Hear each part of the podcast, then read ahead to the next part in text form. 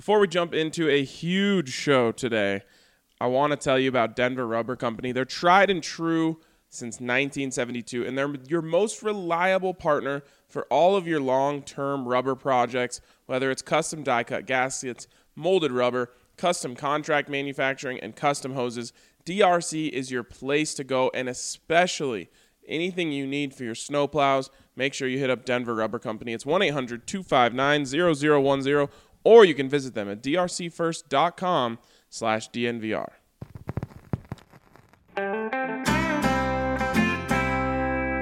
Broncos country is sitting in the south stands, drinking the Coors from Mile High. The best part of the weekend, hugging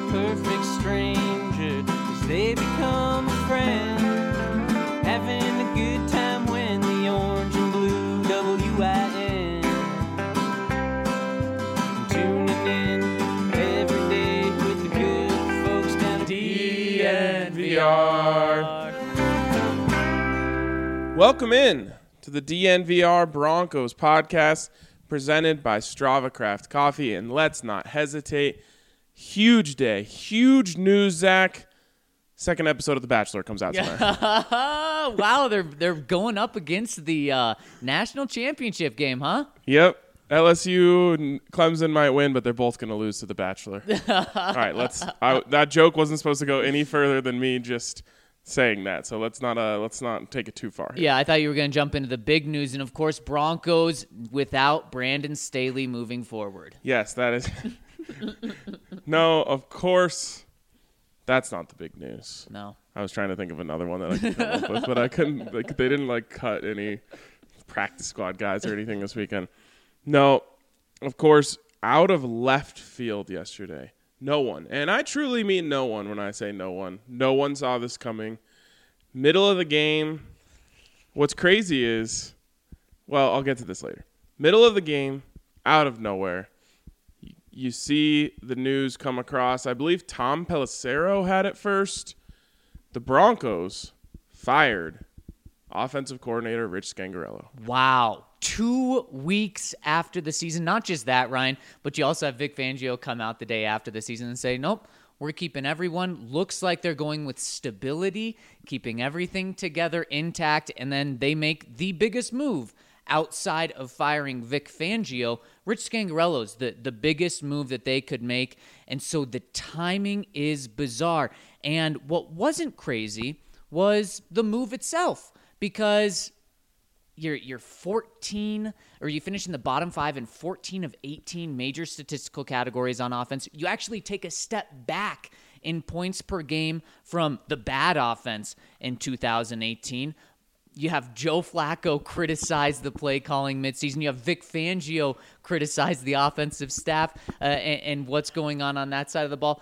All of these things, you're like, okay, a move would make sense. But two weeks later, no, it didn't make sense at all. And here's what makes it more crazy, and it makes it a little more understandable because thankfully they had a plan. I mean, I, I would be losing my mind on this podcast today if they if it didn't seem like they had a plan.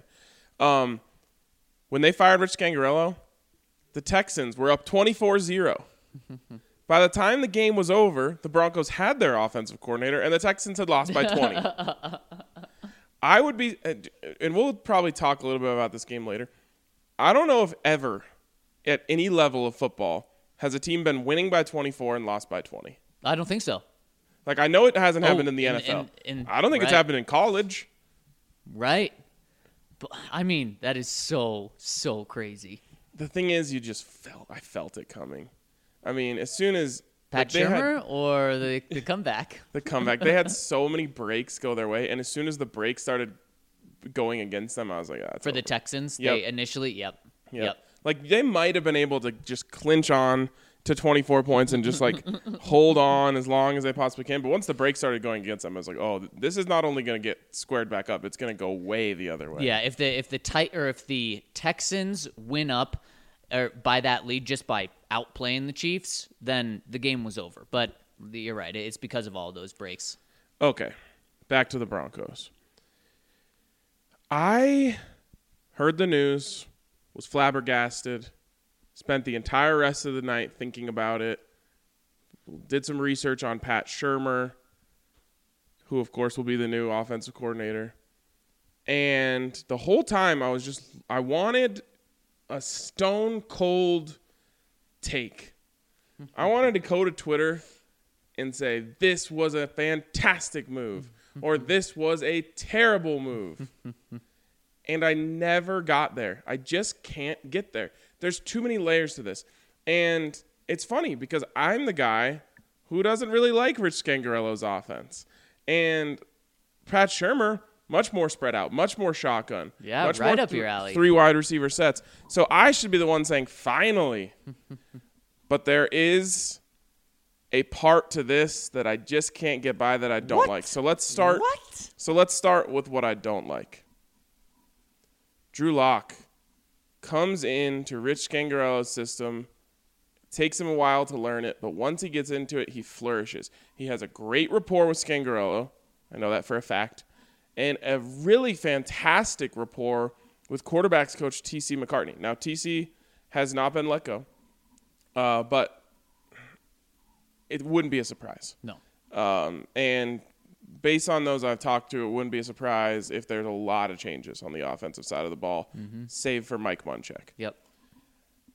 I feel weird about the fact that that's just being thrown to the side. Remember, the one and only thing that matters is the quarterback, and not really the only thing that matters, but the number one most important thing on the offense is the quarterback.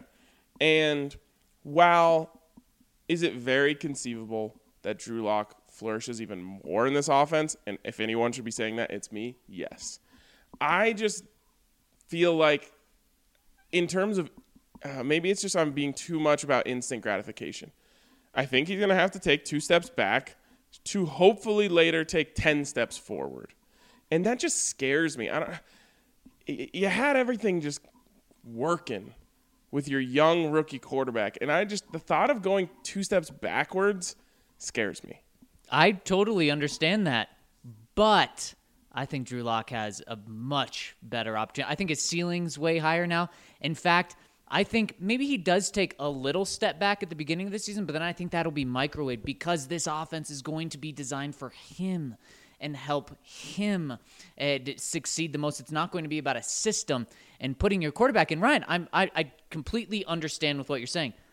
I'm shocked.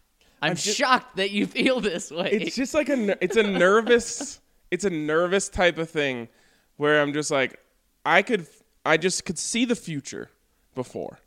I knew how Drew Lock was going to was going to fare in that offense. I I knew that they were on the right path. Like eventually as long as they put the right pieces around him and we talked about the pieces you know ad nauseum. As long as they got the pieces around him, the ceiling was probably even above the 49ers offense right now, mm-hmm. depending on Rich Scangarello. yeah. Rich Scangarello had to get to that level as a play caller, which was also a large leap, but I could just see the path. Now they're back to square one, and that's okay. I- I'm not saying I don't like the move, but that's the one thing that kept me from being like, oh man, I absolutely love this. And so maybe I should have started with what I love about this because I love a lot about it. First of all, and I'm surprised this is the first thing I'm coming to, but it's the thing that stands out in my mind the most. Vic, so when we talk about Cliff Kingsbury, who's the guy who I always said he should be going for? Wade Phillips on the defensive side. Of the. Right. Right. I was always saying like you got to get your offensive genius and then give the defense a head coach and say you're the head coach of the defense. I don't really feel like worrying about that. Sean McVay, Wade Phillips, it worked out perfectly. They went to a Super Bowl. Yep. This is the opposite of that. This is you got your defensive genius, and now Vic Fangio can tell Pat Shurmur, "You're the head coach of the offense. Go get it." He's going to trust him a lot more than he trusted Rich Scangarello. That's what Vic wanted to do from the beginning. Yes. He wanted to be the defensive play caller that had the head coach responsibilities. He didn't want to have to manage the offense, and he was doing that throughout the season way more than he was expecting. moaning and groaning after every play call. So I love that. I love that Vic can go all in on the defense now. You have to assume he has a relationship with Pat Shurmur, respects him a lot, Yep. And And it's comfortable. And- he could probably turn his back. He can He do has- the Sean McVay and go talk to the defense when the offense is on the field, which he hasn't been able to do. There are now two head coaches on the offense. You've got Pat Shurmur and Mike Munchak. Yep. I mean, let them go. Yeah. There's no reason for you to be meddling in that. I think they're the only team that has that. So I love that uh, because I think Vic Fangio. Well, I'm sure once in a while he should go into the offensive meeting and say, you know what gives me fits on defense when teams do this. Is there a way we can work that in? And they'll probably say, oh yeah, of course, we'd love to work that in. Thanks for the input. I hated the idea, and I knew it was happening.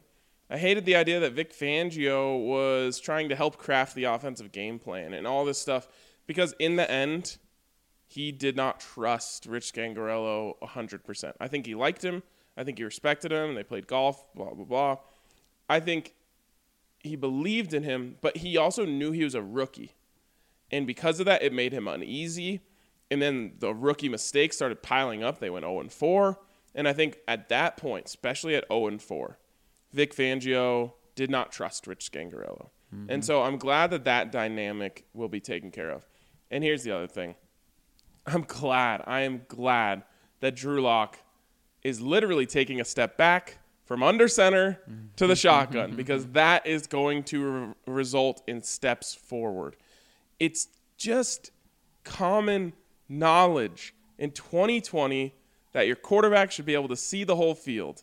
And especially these young quarterbacks coming out of college systems where they play in the shotgun almost 100% of the time, forcing them under center, changing the way they see the field.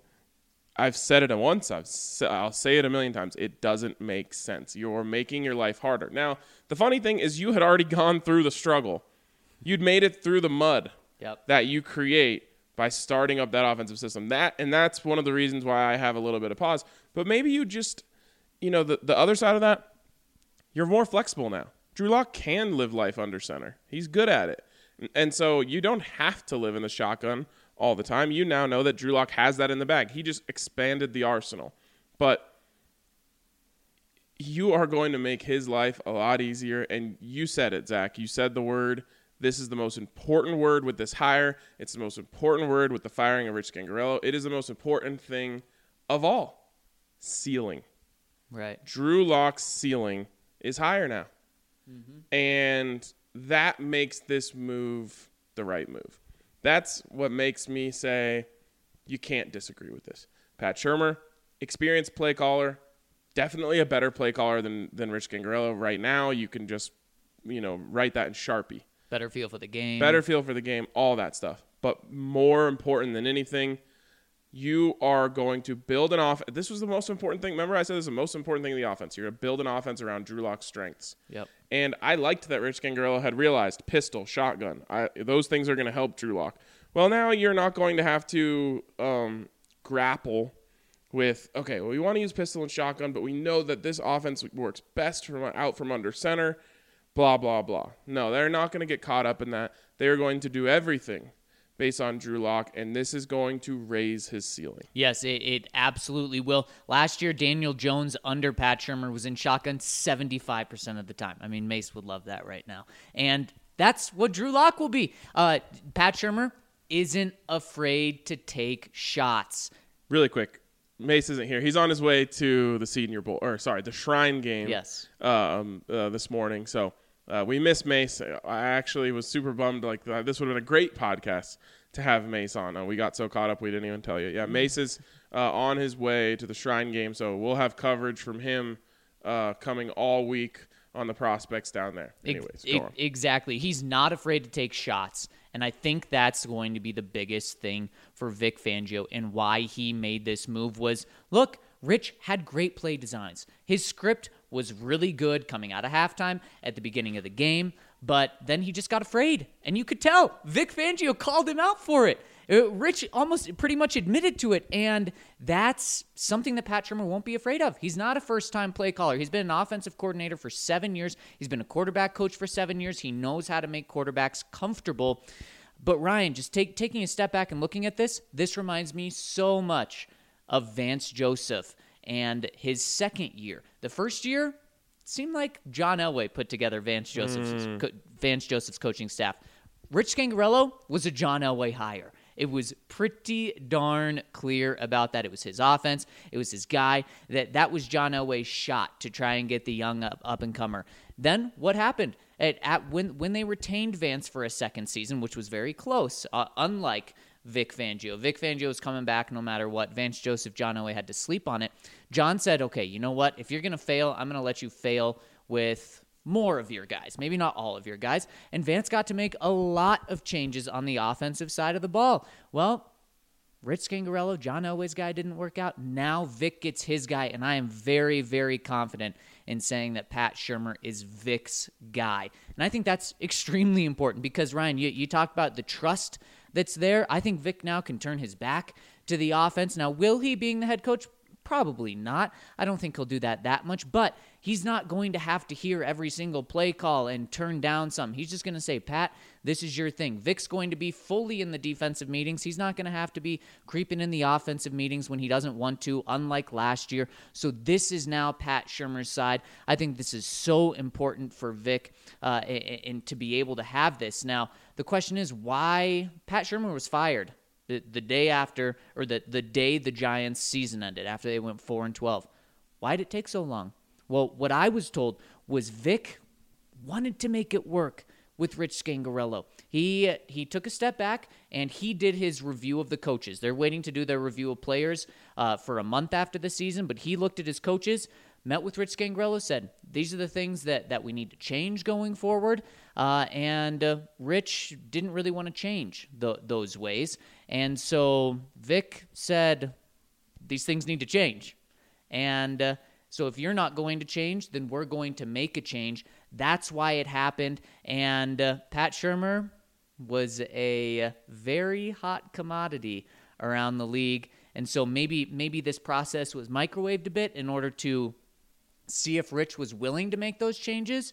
Uh, and since he wasn't, he wanted Vic wanted to make sure that he got his guy, and that's just the biggest thing about this is now it's Vic's guy. Uh, yeah, and I heard there's a little more at play there with Rich Scangarello. I'm hoping to have more information on this later in the week, um, digging and, and talking to sources. Um, but I think par- that's part of it. I think it's it's a side of the story, um, and so I, I want to try and you know gather more information before I before I talk too much on exactly what went down there. Um, some other things at play here. I don't think this coaching staff needed to get older. It's not a deal breaker for me, but it, it, you are getting just older and older and older, and and and that's one of the reasons why maybe you know Pat Shurmur is going to be essentially the offensive coordinator and quarterbacks coach in the same way that really Rich Scangarello was. Uh, I'm kind of hoping that he keeps TC McCartney around because of that. You you stay younger you you know you you're able to have uh, an up and coming coach, someone who relates a little bit more in the room. Um, uh, just one little thing that I, I thought about in my hours of thought about this is, man, this coaching staff is really old, really old, Mm-hmm. and it just got a lot older. Mm-hmm. Uh, you took out one of the younger influences and put in an old influence. Yep. Um, and I don't know. I mean, who's the who's going to be the youngest coach on the staff now if you don't have TC McCartney as your quarterbacks coach? Like Curtis Modkins on the something? offensive side. Yeah, Zach Azzanni, but Oh, yeah, I Zach I Azzanni. don't know if if Right. with potential changes, I don't know if he'd be held on. Right. Okay. So again, that was one thing that I'm just like, eh, don't know if I love that. I like having some young people in the building. Ryan, j- just like I say, once you accept Tom Brady as the greatest of all time, life is easier. You know, just accept that this is an old coaching staff. They're not going to be getting the young guys, and life is going to be easier because I I I want them to maybe hire one or two young guys that can blossom, but I just don't think that's going to happen. I think uh, Vic's accepted. He's getting his guys in, and his guys are closer to his age than our age. Fair enough. It's just uh, it's hard for me to swallow. I understand. Um, what else? It's just so. All right, let's get into what does Pat Shurmur do? It's actually interesting.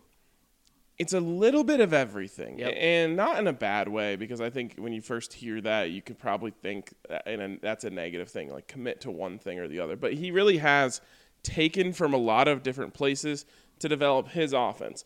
Some people call it um, the West Coast power spread, which is a lot of words. Which hey, it's the West Coast offense. It's famous for a lot of words. Um, so what essentially it is, and and this is this this is the best sentence that you can say about this offense. It comes from Andy Reid. That is the the root Yep. of this thing. That's my favorite sentence. It comes from Andy Reid. Um, that's where it started. That's kind of what Shurmur comes out from under. But then he's worked with Chip Kelly. He got a little, he, you know, he did a little bit of uh, of learning from Chip Kelly. Got a little more college in him, and and you saw that a lot with Daniel Jones when he was trying to integrate him into the offense, probably before he was ready.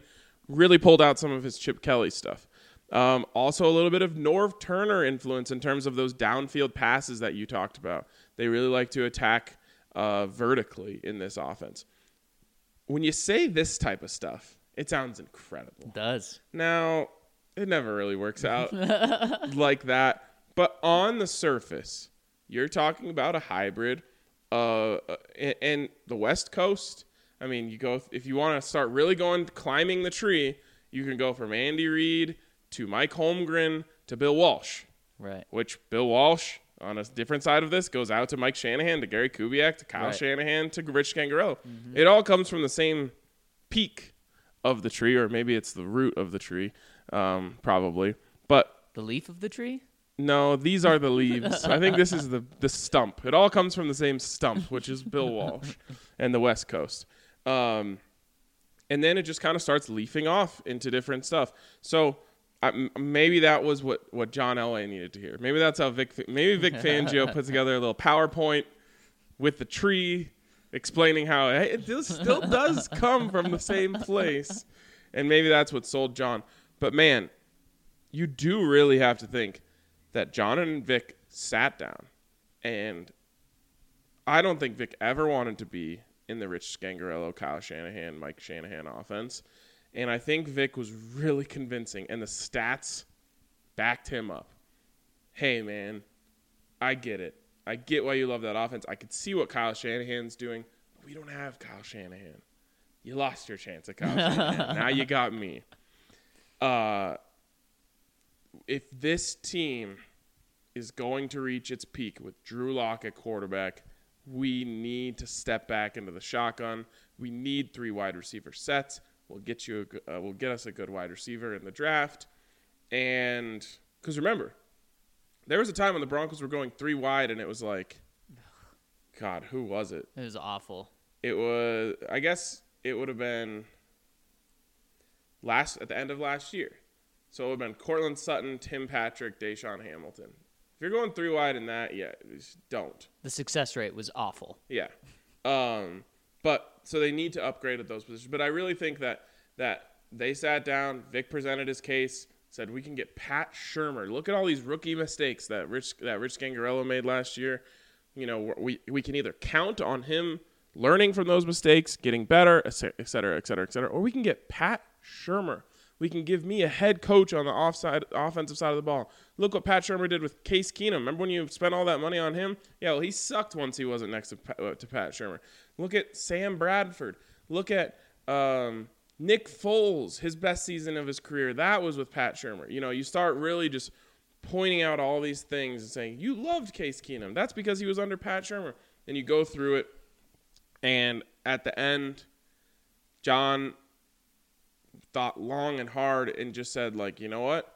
If I'm putting my trust in Vic as a head coach, I have to put my trust in what he believes in. He really believes in this. I got to let him do it. And that's why uh, a hat tip to John Elway. We know how dead set he was on this offense. He was so he didn't care what coach came in. He didn't care if it was Rich Gangrel. He didn't care as long as it was this offense. And last year, one year ago, he said how important it was to have stability. And he said that he and Vic talked about it, and he told Vic that they need to keep this offensive coordinator for a while to help the young quarterback, to help the offensive system. They had to keep stability and continuity on the offensive side of the ball. Well, he listened to his head coach, and his head coach said, no, that's not the way we need to go. So I tip my cap to John because it was clearly not what he wanted to do. But if you're going to empower a head coach, you got to let him have control and you got to let him make these decisions. So it, it, it's it's good on Vic or uh, good on John to do that, and kind of go, going along with what you're saying about what a Pat Shurmur offense could look like. Uh, it's adaptable, which I absolutely love. Maybe you know if you said it can do a lot of things, maybe it can do everything. And then you look at it on the other side, maybe it can do nothing. But the way I, I like to look at it is Bill Belichick. He changes game plans week in and week out. I think Pat Shurmur is closer to doing that than a lot of coaches that the Broncos have had. And the power, uh, what is it, the power spread? From what I understand, the power side of that is because, yeah, they're in shotgun a lot, but they still run the ball. And maybe that's something John could get behind. Okay, you're not going to completely abandon the run. Okay, well, I guess I guess we can go after this guy, even though we'll be in shotgun more. So it's not just tipping your cap to now it's all on Drew Lock's shoulders. So uh, we've got the TV on in the background, and they were just running a ad for the East West Shrine game, and what they showed was Phillip Lindsay running through a hole with a Buffs helmet on, and then once he burst through the hole, it switched to a Broncos helmet, and that leads me to this: Who's happy about this from an offensive perspective? I'll tell you. Number one, Phillip Lindsay. Well, we already talked about Drew Lock. Philip Lindsay is happy about this. Uh, Courtland Sutton is happy about this. Noah Fant, I don't know. Right. It's not necessarily a pure Noah Fant type of move. Right. He can still have a lot of success in here. Um, we, I guess we should go back and look at Evan Engram. I, I think he was actually better before Shurmur got there. He had his best season before Shurmur got there. Um, DaeSean Hamilton probably happy about this because again, you're going to need four four to five good receivers, um, and so that makes his position on the team pretty safe, even though it already really was. Henry Ruggs has got to be feeling great about joining this offense. Um, I have been hammering hammering the table about Laviska Shenault in this offense. It's not that it's a bad fit now. It's just not the same. You go. It, I I was just Debo, Debo, Debo, Laviska, Laviska, Laviska. It's not the same anymore. Um, not that you couldn't use Laviska in this offense. You could literally use Laviska in every offense. You want to you you're the Titans. You lose Derrick Henry. You want to just plug in Laviska? Go for it. Um, but it is interesting in terms of maximizing strengths of guys you already have. I think three out of four, the four best players on the offense, Phillip Lindsay, Drew Lock, Courtland Sutton, Noah Fant. Three out of four here are saying this is fantastic. And I think the offensive line saying, "What the heck? You made me go through all th- all of that last year now to be back in this offense." Yeah, it'll be interesting to see what kind of moves this opens up for them on the offensive line. It's a lot of back and forth.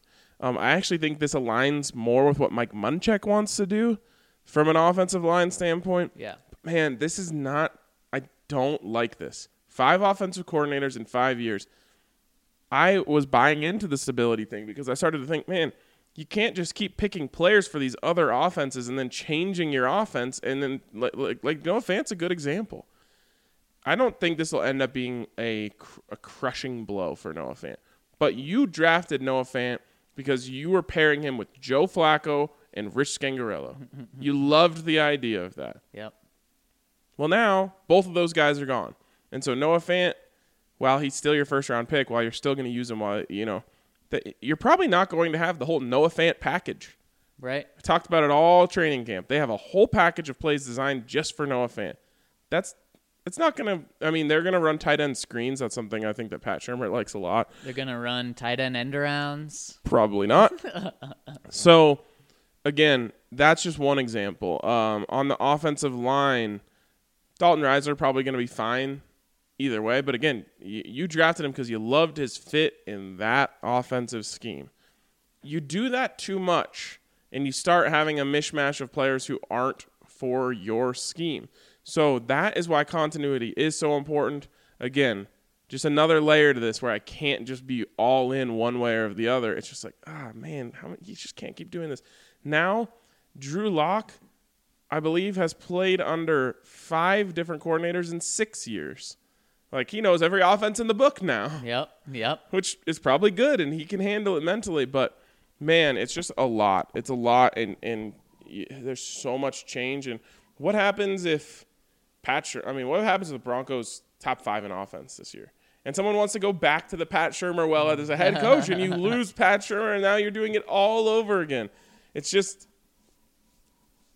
it's one of those things that stops me from saying this is out and out a fantastic move. Hey, and it's fair. They're going to Broncos are on their fifth offensive coordinator in five years. Just like you detailed, Ryan, that can never be successful.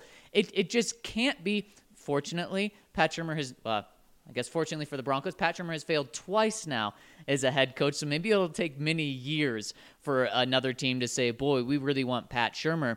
But That's true. boy, it is so tough to have any success. And Ryan, here's what here's what scares me. The Broncos have been like in, in the 20s, in the bottom 10 in terms of points scored pretty much in all, all five of those seasons. And they've got new offensive coordinators each time. Well, they're not going to be pat, paying Pat Shurmur anything, you know, in, in comparison, because the Giants still owe him three years, $18 million. So they have to pay the difference in whatever the Broncos pay him. So I would imagine Pat Shurmur is going to take a very cheap deal with the Broncos because he's getting paid $6 million regardless of how much he's getting from the Broncos. So what if this offense doesn't work and they're bottom five next year? And hey, the Broncos don't have to pay anything to fire Pat Shurmur, anyways. Then you're on your sixth offensive coordinator in six years. This move should, because it's Vic's guy and because he's a stable person on offense, it should bring stability for the long term. But that's what needs to happen for this move to be successful is get, you're giving him a three, four year contract live up to that. Live up to that. Or what if this whole team is bad and they fire Vic? Then they're going to be looking for you know another whole new offensive staff. coordinator. Yep. Oh, the instability scares me, man. Yeah. It's just not like you literally have an offense full of players who are all drafted for different Yeah. things. Yeah, that's brutal. It's terrible. Um, and again, this is an easier offense to grasp. Um, they already went through the hardest thing, which is going from a Bill Musgrave offense to a Rich Scangarello offense. Uh, you know, 15 word play calls, all that stuff. They did the hardest transition. So now it's going to be like, you know, shooting hoops after you shot with a medicine ball. right. This one's going to feel easy. But Yeah. again, you just can't keep doing this. I, I, oh, say, like, Royce Freeman. He was drafted for a different offense, and he Mm-hmm. came into this offense. It didn't work. Now you're going to a different office. Maybe it's better for him, but it's Yeah. just you go through the whole entire uh, offensive roster. Every guy was drafted for a different thing. It's wild. It's and that can't work. And we've seen in Denver it doesn't work. So now you just you need to make sure that you stick with him. Drew Lock, which again, you know, might end up being lucky, was picked because they thought, you know, of all the guys playing in these college schemes, I think that guy has the skill set to play in our offense. That's why Right. Drew Lock ended up here in the first place. All right. Now you're changing him back to another offense, but again, I think it's better for him, so that's okay. But again, it's just that is you got to stop that Yes, right now. You do.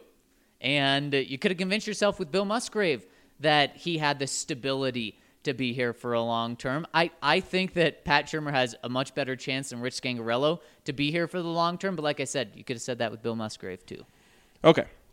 There's going to be a million questions, so I'm sure this is not Literally the end a million. of um, uh, of offensive coordinator talk. But before we go too far, I want to give a shout out to Breckenridge Brewery. Yesterday, this news comes down. I'm like, you know, whoa, whoa, where did this come from? I'm just trying to enjoy football. I'm going to the CU basketball game later tonight. What is going on here? Just needed to calm my nerves a little bit. Cracked open a strawberry sky. Really soothed me into the rest of the day as I watched the Texans just implode in every. I mean, they did so many things wrong. Like once the game got close again, they were done. They were buried. Yeah. But from 0 24-0 to 28-24 was embarrassing. Yeah. And just in a Fireable blink of an eye. Fireable offense for Bill O'Brien. the fake punt, you're getting they that was desperate. Yeah. You're desperate up 24-7 I believe at the time. Yep. You just knew it was going to slip away. Well, and I get it. I get it. You feel you can feel the momentum leaving your fingertips and think, "Oh man, they think they're about to get the ball right here. Yeah. We're going to run this fake punt, get 30 yards, go score a touchdown, game over." I get it. It's desperate. You were reaching into the bag because you wished you didn't you kicked the field goal earlier and uh, just all bad, all bad. The dude, I mean, you're returning the, the kick. Just be smart. Yeah. You have to think to myself, no matter what, I'm not fumbling here. could you being on that sideline? That must have been just the most demoralizing place to be. You, it was over. Yeah. Oh yeah. As soon as he fumbled that ball, you knew it was over. Done. He said, "Oh my God, our lead just went from from uh, 24 points, and it's about to be three. Yep. And you're thinking, boy, I can't believe this is happening in a good way. And 10 minutes later, you're like, boy, can't believe this is happening. Yep. I mean, I we were talking in the Slack. You know, the whole company's watching the game, and I believe when it was 24-14, I said the Chiefs are going to score 42 unanswered points, and it was 41. Actually, Yep. no, was it 48? I think, Did it, it, was it? Did it become 41? yeah, 31? yeah. Was it ever? Was it? No, it wasn't. It wasn't that close. I think it did get back to 10 points at one. point. Okay. So Okay. yeah, okay. So it's 41. Like you could just feel it. Yeah. It was almost like Pat Mahomes went to the sideline and was like, "Boys, we got to score on every offensive possession from here on out." Like just tried to put that mentality in there. Yeah. And then they just did. yeah. 51 points in 3 quarters. They outscored them 51 to 7 in the last 3 quarters. That is in, in a play, in a second round playoff game. And we just it's time to start accepting it. The Chiefs are going to win the Super Bowl. Now, I think Derrick Henry's got something to say about that. nope. nope. Chiefs are going to win the Super Bowl. It's better to start thinking about it now. Um, get just empty the tank of all your Chiefs Super Bowl jokes. You got three more or four more weeks. Once Um, you accept it, life's easier. Yep, they're winning the Super Bowl. It's okay. It's all right. It, it was a long run. Remember, the Broncos were the only team that had won a Super Bowl since the '80s in this division. Stop it. It's been a long. It's not going to happen. It's a not going to happen. run. The Chiefs are going to Chiefs it. Remember, you can still say we have three more than you since, or you, oh, I guess it would be now one more than you all time. You'll still Right. have that. You have a lot of things in the bag, but the Chiefs are winning the Super Bowl. No, Derrick Henry's gonna gonna do something about that. All right. I feel like you might be going to the Green Solution to come up with that idea. And the Green Solution has 17 Colorado locations and an express checkout to get you in and out as fast as possible. Get on your phone right now. Go to their website, mygreensolution.com. Order your flour, concentrates, edibles, and topicals online, and then head to the closest Green Solution for pickup. Use the code DNVR20 for 20% off your entire purchase. Well, Zach, I think it is crazy. We're in the middle of the off season. Yep. And I think we just set a record for most comments on the podcast. So we gotta go quick. And if you if you commented something you know about Rich Scangarello that we've already commented about, we're probably going to um, breeze by it pretty quickly. Let's jump in. DJC15 one. Sanders' comments made me facepalm so hard. Um, you treat people like adults by holding them accountable to do their job and be on task, not messing around on their phones and being late to mandatory meetings. Two, the best Pop Tart is chocolate chip cookie dough. Don't at me. On that note, which is better, Pop Tarts or toaster strudels? Toaster strudel Oh, is wow. better than Pop Tarts. Wow, I'll take your word on that. You haven't had a toaster strudel? No, definitely, definitely Okay. not that. That's one where you spread it on, right? Yes. Yeah. Cadbury eggs, Pop Tarts name brand, and now toaster strudel. We are building quite the list for you. It sounds like it's going to be a delicious day. Should we? Yeah. Do you want to just knock this all out in one day? It'll just be your cheat day. Will I just get sick? It seems like something you would do. Three for Pat. Four. Did y'all see the video of Drew dancing to "It's Going Down" while he was at Mizzou? As To once said, "That's my quarterback." Tio also said that Peyton Manning and John Elway shouldn't be on the NFL top 100 players list or whatever it was. He said that this year. Yeah, so uh, I'm out on Tio. it's easy to be out on him. uh, but Drew, I mean, yeah, I have lots of ideas for like content with Drew. I'm hoping that he's not too big for the Broncos to let me do fun things with him. anymore. All right, next one's for Mr. Undrafted. If we let Chris go in free agency, do you guys see worth it trading up to number three and drafting Jeff Okudah? You guys said it's a deep draft for linemen and wide receivers, and we have the draft capital to move up and drive, draft a solid cornerback to replace Chris this year. We don't have a good track record for taking a CB in the third round. Just wanted your thoughts on Okudah. If you're trading up to three, it's got to be for oh my gosh, why, why Chase Young? It's got, Oh. it's got to be for him, and that obviously doesn't make sense to trade all that capital for an edge guy. Right. You know who? Um, so we've talked a lot about Chris Jones. Mm-hmm. One guy we haven't talked about who's also going to be available is Arik Armstead Yeah, on the 49ers. Another just freak. he is. He's tall. He's big. Yes, he is. He is. Uh, he would be the most. He would be the first guy off the bus if he joined the Broncos. he would be. Just saying. That I have no issues with them backing up the Brinks truck for an interior defensive lineman. You wonder. I just wonder if Vic's going to say, let's give all of our resources to the offense. Let's give it to Shurmur. I can man. That me and Mike Purcell can man the defense. Mm, I don't know. Next one's from Nick Scott. I know I'm definitely the oddball on the Pop Tart thing, but like I said, I prefer the great value ones. Yeah, we're just gonna forget you ever said that. Maybe it's because that's what I grew up on, but they're what I like. Every morning from fifth grade to when I moved to college, I had one of the following breakfast meals: cereal, waffles with peanut butter and syrup, toast with peanut butter and syrup, eaten exactly like a waffle, and either strawberry Pop Tarts dipped, dipped in chocolate milk or chocolate fudge Pop Tarts dipped in white milk. Make fun of me if you want. I can handle it. That would be fine if you were using the name brand Pop Tarts. but the great value, it might be a great value and not a great taste. I'll, t- I'll take your word.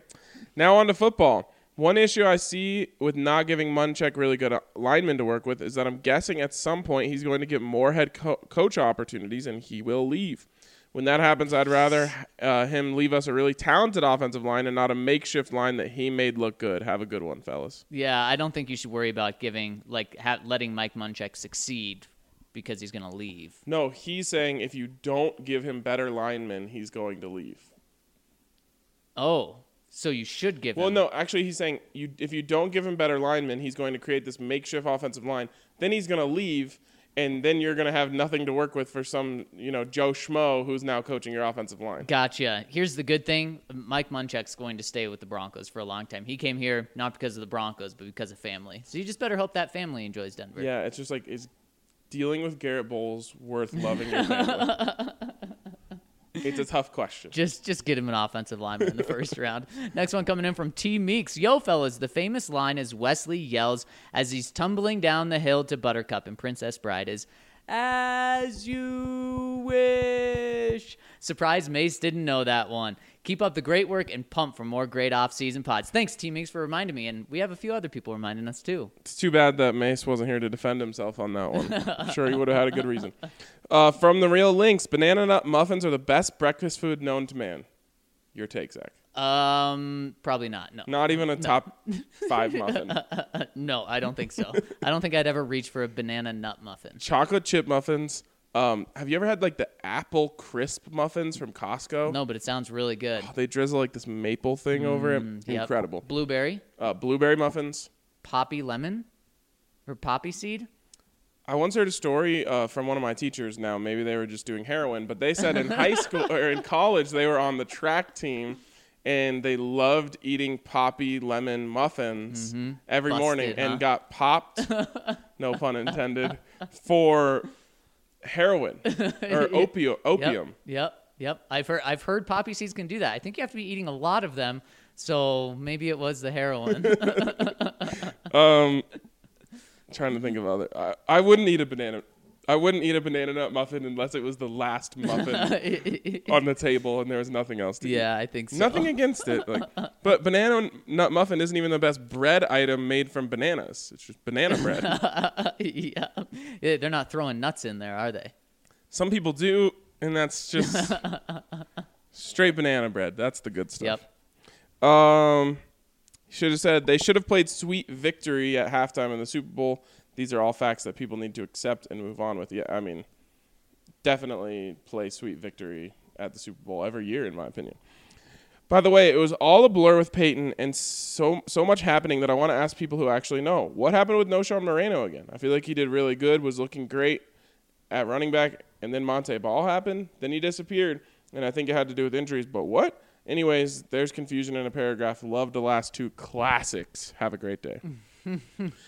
Knowshon was just a free agent, right? And they just let him walk. I think so. Yeah. Yeah. And uh, he never really lived up to that. He he had the flashes, but never lived up to the first round pick. Nope.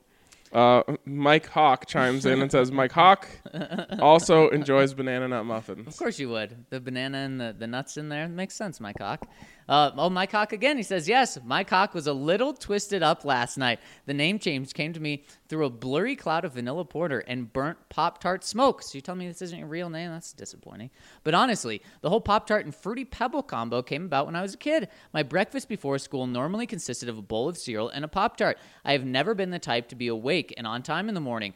So, henceforth, I was always in a rush to get out the door, and my only option was to eat as fast as I can. Let me tell you, scooping up a pile of f- mushy, fruity pebbles with a Pop Tart and taking a bite was by far the most efficient method of ingestion. I'll stop making too many excuses, though, as I probably ha- do have a few other unorthodox combinations of food that yet are to be explored on this podcast. The continuation and journey of my cock shall continue into the dark abyss. Well, it will as soon as I resubscribe later this week once I get my paycheck, being that today is the last day of my first year subscription. RK, I'm down with the Cocoa Puffs and S'mores Pop Tart combo. I'll definitely try that ASAP. Cocoa Krispies. Cocoa Puffs would roll right off. Now, to my ob- ob- oblig- obligated? Obligated. Oh, thank you. Obligated Broncos question. What changed for McMahon this year compared to last year? Y'all loved him last year, but he definitely took a big step back in 2019. Uh, we only loved him because he was different than Brock Olivo. yes. Um, which actually could be a cautionary tale uh, between um, Rich Scangarello and Pat Shurmur. Right. This is the special teams version of that. Brock because Olivo it's ca- different? Right. Well, Brock Olivo came in. He was the young guy, rookie coordinator. He sucked. You got Tom McMahon. You're like, this guy's done it a million times. Yep. He also sucks. Yeah. but he's still around. Yes. Yes, he is. um, next one's from Mile High 808. Very tempted to try that concoction from Mike Hawk. uh, what's the deal with the Rams? Can they stop poaching defensive coaches from us? Anyway, you think anyone on the staff will move into the OLB coach role, or who do you think? Um, do you think they should look at someone off the street or whatever we're calling it now? Do you wear? yeah. That didn't really work last time, so I don't think you're going there. I think they will look Real quick, we mentioned at the top, but just to circle back. The Rams hired Brandon Staley as their defensive coordinator. Uh, this move was kind of glossed over. I, I really don't like that move for the Rams. So I'll just say that. it- Not that I don't like Brandon Staley. I just think it's a weird move. They're going purely high upside. They're hoping that he is the next Vic Fangio because he spent three years with Vic. Yeah. yeah, I Go mean, from Wade Phillips to Brandon Staley? Probably Sean McVay's thinking, I didn't connect with that old guy. Let me get a young guy in here. Fair enough. I don't think that's going to work out for them. I, yeah, I think it was a shock for everyone. Yes. um, who should they hire? I, I've heard um, Chris Beake, who's already on the staff, will be considered. Maybe there's someone from the outside. Hey, they've done it before. Maybe they just don't have an, off- an outside linebackers coach. If you're ever going to do that with Vic Fangio as your head coach, you're probably okay. That That's something I'm not worried about at all. Maybe I should be worried about it, but I'm not. I'm not either. Next one coming in from Bobby Lanks. Good day, gents. I love the offseason. Last night, I was listening to the outstanding debate about the best Pop Tart flavor. I have to side with RK on this one. While obtaining the life essentials for the misses, aka diaper run, I got so distracted and enthralled by the debate, I somehow ended up leaving with two boxes of Hot Pockets and some more Pop Tarts. Once home, the missus asked, Where are the diapers? Try explaining this to this one to the wife on how a debate about ravioli, Pop Tarts, calzones, and Hot Pockets swayed your attention enough to come home with my favorite childhood snacks and no diapers. Did I say I love the off season? Thank you for getting through it. Oh, that's awesome. Damn, bro. Tell your wife we're sorry. I, I feel like she d- should be happy with the Pop Tarts, though, right? Maybe. But she's. I don't think she's pregnant anymore. Oh, that's true. and Pop Tarts probably probably aren't changing any uh, diapers. No, they might force you to change the Hot Pockets are probably going to create more diaper changes. For it, for people that wear Depends. Oh, God. um, yeah, so we're sorry to your wife, but thanks for riding with us. From World to Suck, with all the cap space always ha- Elway has to work with this offseason, I imagine the front office will consider the possibility that they may be able to give Simmons or Chris Harris the money they need to stick around by front loading a contract. With those thoughts in mind, my ideal Simmons contract looks something like this: three years, 38 mil, 28 mil guaranteed. 2020, 10 mil plus an 8 mil bonus. 2021, 10 mil. 2022, 10 mil, non-guaranteed. The bright spot for Simmons is that this deal is that in 2020, oh sorry, is that this in 2020 would be nearly four times as lucrative for him as his entire rookie contract. That's hard to pass up. What do y'all think? Is this a type of roster manipulation smart? Would it work? I personally like the roster manipulation. I don't think Justin's taking a three year deal. I think it's got to be, especially with just two years guaranteed, it's got to be three full years guaranteed, and then add a fourth. Love Thunder Down Under says, I bet Mike Hawk also loves Phil Asio. Heard those two are good friends. I, I get I get it now. Thanks for reading that one. Next one from Southern Steve. Does Vic have anyone in mind for replace for replacing Brandon Staley? Also, have to ask him. What is the status of Coach McMahon and our punter? We definitely need to find a new punter in the later rounds of the draft. Instead of a Pop Tart, how about a toasted blueberry bagel with cream cheese? Thanks for keeping the offseason fun and interesting. Those are just like two different things. Yeah. It's like, oh, I really like cereal. And uh, they're like, well, have you tried oatmeal? Oh, yeah, it's like instead of spaghetti, why don't you have chicken parmesan? right. Like, well, you can have both. or it's actually more like instead of spaghetti, why not have a burrito? Right. right. Two different categories of the same Yeah. food um, time of the day. I really like blueberry bagels, so yeah, sure. Actually, remember when I said the only thing that's good about blueberries is blueberries? Like I like blueberries themselves. Yep. I forgot about blueberry muffins and blueberry bagels. No go. Those are actually yes go? better than just regular blueberries. Mm, yeah, I really like. I like those. I like all three. But I would still go with something else. Not a blueberry bagel. Blueberry bagel would probably be like 10th or 12th on Oh my list wow, of bagels that I that's would choose. disrespectful. Sorry. That's disrespectful. Next one from negative, false, positive. Is this Mace chiming in with the negative? RK, I believe you said you like to cook and you're doing keto. Do you have any good recipes for cutting carbs? I find a smoker handy for that purpose, obviously for meat, but also makes vegetables like peppers and tomatoes more interesting, maximizes the flavor of the minuscule sugar uh, allotment. How about a smoked Pop Tart? I will have to try that. Which Pop Tart would be the best smoked? S'mores. 'Cause Probably. It already has this, you know, you try to get the smoky flavor in a s'more. It just Probably, at least the char flavor. But I just don't think it's going to be good. It's not going to be good. Like smoked bread wouldn't be good either. Right. Could you imagine Smoked s- cheese, that's good. Could you imagine spending like three hours on smoking a Pop Tart? You're smoking something else first. I think you would be. um, keto recipes. So here's a thing that makes I- I don't know, I'm weird in this sense. I think I'm good at keto because I'm not that picky. So like like a chicken breast in the pan and some Brussels sprouts, I'm happy. Chicken breast in the pan and some broccoli, I'm happy. Now I do love a great meal and we talk about food all the time on this, but I'm very easily um just you know what I mean. I'm very easily satisfied with a meal, as long as it's got some hot sauce. Yeah. I'm gonna be all right. Uh, but here is my when I'm like getting a little sick of that stuff. I'll go with the keto tacos, which I've talked about on here before. yeah. You just make a pile of cheese. Uh, sharp cheddar, I've learned, is the best for this. You put it in the oven, or not even a pile, a circle. You put it in the oven, it all melts together into a circle. You take it out, you hang it over like um like a wooden spoon between you, took you put a wooden spoon, you balance it between two glasses. You hang the cheese over that. Make sure you have a paper towel on there for the drip. Then you leave it there for like five minutes. It turns into a taco shell made out of cheese. Then you put whatever whatever else you would want in a taco. You put that.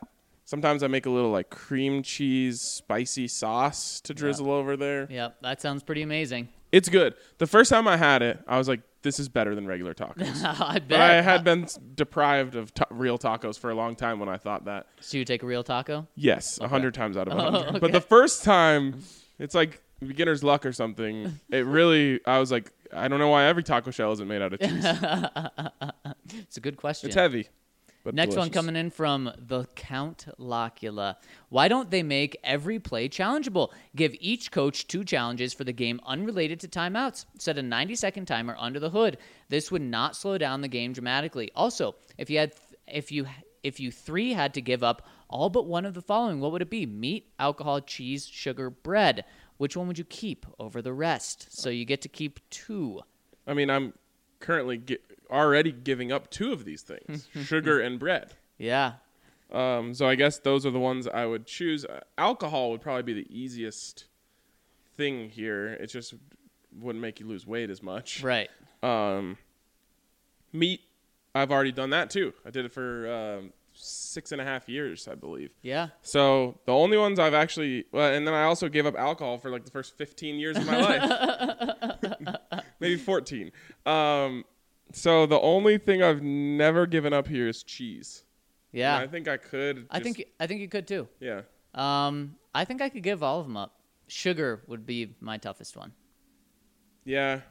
I found that there are ways to have things that taste sweet without having sugar. That's true. That's which true. Is is So I a could probably do it really then. important part of doing yes, keto. Yes. Because that's the thing I crave the most while doing keto. Mm. Um, what's the one you would keep over? The, for me now, it would be meat. That's the one I really wouldn't want to give up. But uh, it's because I already did it for so long. Yeah, probably sugar for me. All right. Maybe cheese. I don't know. Um, the Big Tabasky chimes in and says, "What a second part to this question! Can't wait to hear these answered." Hint: Vegans still have fun, or so they tell me. but you've been doing the uh, the vegetarian thing kind of off and on. A little bit. Yep. Yep. I just try to avoid it. Maybe have it like once. I mean, without Broncos games now, I can do it a lot better. I got a Snapchat, but I never really understood. Uh, how did your girlfriend react to the new age cook comment? She had no idea what that meant. And I said, no, no, no, it, it, it was a good thing. And so she had no idea. So she had to reach out to you to find out what She reached meant. out to me and said, "What does that mean?" And I said, uh, "You just don't use and like you cook with things that people weren't cooking with in the year 2000." And then I think she felt good about that. yeah, she said some. I forget what she responded with. I, I don't know, but uh, the next one's from the Danimal, who says, "Guys." I haven't gotten to listen to Friday's podcast yet, but wanted to take a second to give props to Big John on the 33rd anniversary of the drive. His 98 yard game tying drive in the, eight, in the 90, 1986 AFC Championship. The Broncos website has a great video posted of it that includes some great footage of Mr. B on the sidelines in his trademark fur coat. Definitely check that out. Have a great weekend, Danimal. Hope you had a great weekend, Danimal. And Hope you got hat- around to Friday's podcast, too. Another hat tip to John Elway. The Big Tabowski. I'm wetting myself with laughter here. Zach Stout dis- discrediting of Aaron Rodgers' abilities and Mace cutting him down with because he's a freaking Hall of Famer. Zach versus Rodgers quickly escalating out of control. I love it. Makes me laugh every week. It's so outrageous that it's side splitting funny. Keep it coming, Zach. Don't open your eyes. Here, here's what I'm going to say Aaron Rodgers is going to look like the guy I think he is this coming weekend. I'm of the belief that Aaron Rodgers is the only person left in the playoffs that can beat Patrick Mahomes. except for Derrick Henry. God, I hope you're right. I just think you're going to be so wrong. Um, I hope Derrick Henry. What was it this week? Did he go for 190 or was it just 180? 195. Oh my God! I hope he goes for 295. Mm, that'll get it done, I think. But I just think no one. It's weird. People, maybe they are. It just doesn't look like it to me. They have no team has decided yet. Like, no matter what, let's just go zero coverage every single time. Make Ryan Tannehill beat us. No chance we're letting Derrick Henry get past the line of scrimmage. Yeah. No. I I think that's what the Chiefs are gonna do. Chiefs are only seven and a half point favorites. That shocks me. They I gotta say. they their last three quarters they outscored their team by 44 points. That's impressive. That's impressive. Um, really close last night. I thought the Seahawks were going to get a chance, and if they did, you would have been probably doing a victory lap. Yeah, too. I would have loved that. Big Tabowski chimes in again, says dishwasher salmon is quite common. I've eaten it before. Cooks it perfectly. Just make sure it's sealed well. yeah. I've always said that you wrap it in like four or five layers of tinfoil. I think this is just all a joke. Nope, it's not. Gun Gun says, I'm so happy we're revisiting dishwasher salmon. What's the weirdest thing you guys have ever done for sustenance? Dishwasher salmon excluded. My sister loves grapes with ketchup, and that is disgusting. It is that is indeed disgusting. quite disgusting. Please comment heavily so I can embarrass her in front of people. what? Yeah, that's weird. That's very weird. So this definitely happened. She was having a burger and fries, and then grapes were also on the plate. The grape rolled into the ketchup. Mm, she said, yeah. "F it, I'm eating it Yeah. anyway." And she was like, "This is actually good." That's Patrick Mahomes esque. It, it's very Patrick Mahomes. Esque. So she must be a fan of number 15. Oh, he was scary good in that those last three quarters. Gosh, yeah, he was. Um, and I mean that's the other thing is early on during that 24-0 lead, They're dropping everything. Like Yeah. it shouldn't have been that much of a blowout. It wasn't that he was bad. No, no, no, no. Actually, he did have one really bad throw. Yeah. Grapes with ketchup. Gross. uh, VA Beach Bronco says, "As you wish." You knocked you knocked it out of the park, Ryan. You got it. Thank you. Next one, negative, false, positive again. How would you innovate the evaluation process? How would you prevent the Paxton Lynch type picks? There must have been friends, family, teachers, or ex girlfriends that knew he had a bit of a lazy bone. There must be some kind of personality test. With all that money at stake, what can be improved? Better gut instincts. Talk to the guy? Right, and they did. Which That's is mind blowing because, Ryan, not to be mean, but I knew from the first couple minutes of talking to him. How about Carlos Henderson? Oh boy. That one they just had the worst intel on. Wasn't Vance Joseph's brother his head coach? His uh, position coach. Oh. It feels like he was getting back at him for something. yes, as a kid. he got a better birthday present. like the com like it's I don't mean to be mean, but like that one, Paxton Lynch, there's another one that we could certainly point to of guys who are just like you talked to this person for 15 minutes And then used a high draft pick on him? and said like, "Oh yeah, we need that guy on our team." yeah. It's I so I don't know how you improve that. I guess just trust those conversations more. then think about when you when you first talked to Bradley Chubb. Think about when you first talked to Courtland Sutton. Think about when you first talked to Phillip Lindsay. Right. You're like, "Oh man, these guys, Yep. they they got it. They got yep. it." Yep. It's easy. Just trust that. Demarcus Walker is another one. He doesn't. He. It's not that he was like, "Wow, this guy is dumb." Right. I don't think he is. Yeah. It was just like, mm, Just maybe a little off. doesn't. Yeah, God.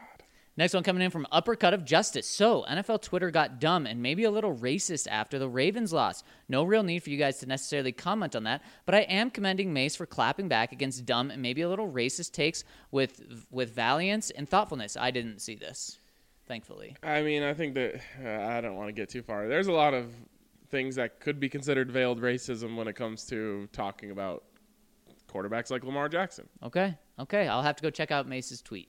it, it was just so dumb because all these people who were dunking on Lamar Jackson last year had to shut up for a whole season, and they were unequivocally proved wrong. Yep. And then they thought they could come back out and dunk on him again, and it's like, no, man, you you were still definitely wrong. yes, 100%.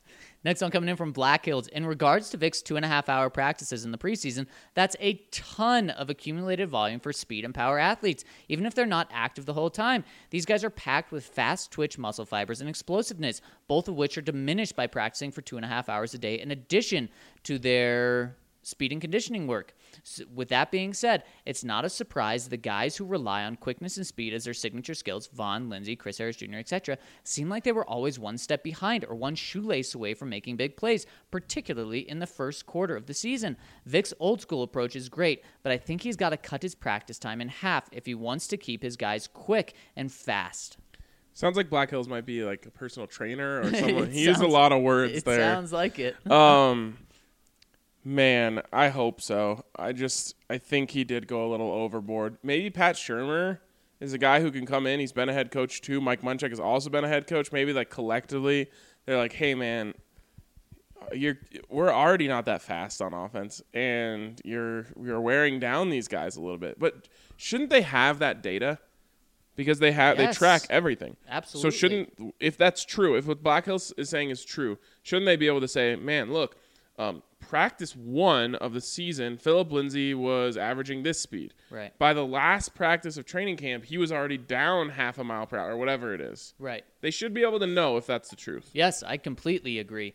Next one from Craig L. I'm calling it now. First three hour pod. Wow, what a surprise Here's that the was. the uh, threshold. Now we're into Yeah. Scangarello talk. Yeah. What a surprise that was. Such a brave and depending, such a brave and depending on hire, good decision. You've been saying all season you don't think Vic is enamored with Skang's play calling, and I think he's got John to go with him. Don't want to see people lose their jobs, but it's a business of the NFL. And although stability is great, stability with the wrong guy is bad. This could be a great for the Broncos offense now for special teams. Good point. And before we go too much further into this, I want to get into uh, Green Mountain Dental. As you may or may not know, taking care of your teeth is pretty important. Our friends over at Green Mountain Dental Group are giving away a free Sonicare toothbrush when you schedule a cleaning, x ray, and exam. That's right. All you got to do is take care of your teeth, and Green Mountain Dental Group will hand over a free Sonicare. Check them out today online or call 303 988 0711 to schedule your appointment today. All right, now the Scangarello comment marathon can commence. with Bronco Nugs. Now, with Pat Shurmur, I think this offense has a really high ceiling. Ceiling. With that Word of the said, day. it is. With that said, Ryan, oh, thanks. Do you think we can stack up with the Chiefs' offense now if we get Ruggs and an offensive line? I gotta think about this one. It's tough. No. No, no, no, no. I mean, no, no, I no. mean, he pretty much said if we get an elite wide receiver and a full offensive line, though, can that still not do it? Sorry, I kind of ignored the last half of the comment. um, I mean, they're they're the they're the best. I mean, Mm. so it's it's hard to really. I still think okay, elite offensive line, two elite wide receivers, a very good running game, a solid tight end or solid to very good tight end. I think you can have enough offense to then if your defense plays a really good game, you can win. I agree. I agree. It's and it's not bad to say that they can't be the Chiefs' offense. No one can be the Chiefs' offense right now. Man, there was a second there where I was I was prepping a tweet where I was gonna say, and I'm so glad I didn't tweet because you tweeted and it came back to bite you. I didn't tweet anything because I was I didn't feel comfortable about it. I was just waiting to tweet. The Broncos outscored the two teams in the uh, AFC Championship game something like 47 to 24. Yep. Yep. Oh, I had two fire tweets ready to go after that game, and I didn't get to use them. Uh, I will say this though, congrats to the Kansas City Chiefs. They've officially passed Joe Flacco on the all-time playoff wins list. Oh wow, wow, good for them. Yep. A big, big. As an organization, As an oh organization, my all time. gosh. 11 playoff wins. Joe Flacco, 10. Oh wow, wow, that says it all. Got to get him in. You got to get the jabs in now. You certainly have to. Um, from Bronco Brawler, hey guys, you've res- referenced needing to get a quality corner for next year, but it's possible that they move Kareem to corner again. I know they didn't even play him there this year, but I feel like he and Callahan, if he even exists, and Bosby would be good enough core. They could use the money to fill other needs. Keep up the good work, guys. It's it's an option for sure. Um, he's a very good corner, but you Vic when they originally got him envisioned him playing safety in this defense and when he did he was a missile he was as much of a game wrecker as you can really be from the safety position i i don't think they are to they're going to move away from that And I wouldn't like it. I wouldn't like it at all because then in his third year, he's probably moving back to safety. Just keep him in one spot. Because at the end of the season, Vic said Kareem still has things to work on at safety. So let him settle in there. Rob says, You guys may beat me to the punch discussing the Pat Shurmur hire, but how does this impact the concerns you had with the Broncos offense under Scangarello? Does Shurmur have easier play calls? Does he run a West Coast style offense similar to what Drew Lock already knows? Or will Lock be starting from scratch? I'm interested to hear your take on how this will change the Broncos offense from this season and how you think it will impact Lock's development. we've talked about a lot of this the one thing i will say is i don't i don't know uh, about the play calls uh, like i said it's rooted in the west coast offense but i don't know if he's eva- um what's the word i'm looking for? Uh evolved into realizing that you have to shorten things down for these guys these days Oh, man, I hope so. me too I hope so. Next one from Oklahoma Bronco 58. Let's just hope that the Chiefs end up being a recreation of Marino's Dolphins and never win a Super Bowl because a world where the Chiefs win the Super Bowl is not a fun world. Get ready Not- for it. not to mention, two of my roommates are huge Chiefs fans, so that only increases the misery I would feel. So I will I say this with every ounce of might that I have. Let's go Titans. Also, who do y'all got in the Natty tomorrow? I personally think that LSU is on another level this year after watching them score or torch my Sooners 35 to 31 LSU. PS, bring CD to Denver. He's actually more in play now. I I might have to move him above Laviska on my Broncos wide receiver list. Right. I would agree with that. Um, Who do you got tonight? LSU. I there's I mean, I believe in Clemson, and I think that Clemson has some things that LSU does not have, and I think it is going to be a good game. But mm, I just can't pick against Clemson. They're a well-oiled machine. So you're picking Clemson? I can't pick against LSU. Okay. They're a well-oiled machine. Well, just because of that, I'm I'm picking the team that has never lost with their starting quarterback. I'll go Clemson, just so we disagree. It's hard for me to pick against CU, but I'm doing it. That's true. Next one from Dan Burke. Just wanted to toot my horn real quick for calling the Scangarello firing and Shurmur hiring on here the other day. It made a ton of sense to me back then, and I'm glad it actually happened. Yeah, huge shout out to Dan Burke. Left a comment uh, in this just last week calling this. I was so blindsided by it that I didn't even remember that that ever happened. yeah, so huge shout out to Dan Burke. Ohio Bronco 70. Pat Shurmur, let's go. He's definitely going to get Drew Lock to his full potential with his big three of mentors, Elway, Peyton, and Shanahan. Now for some off-season comments.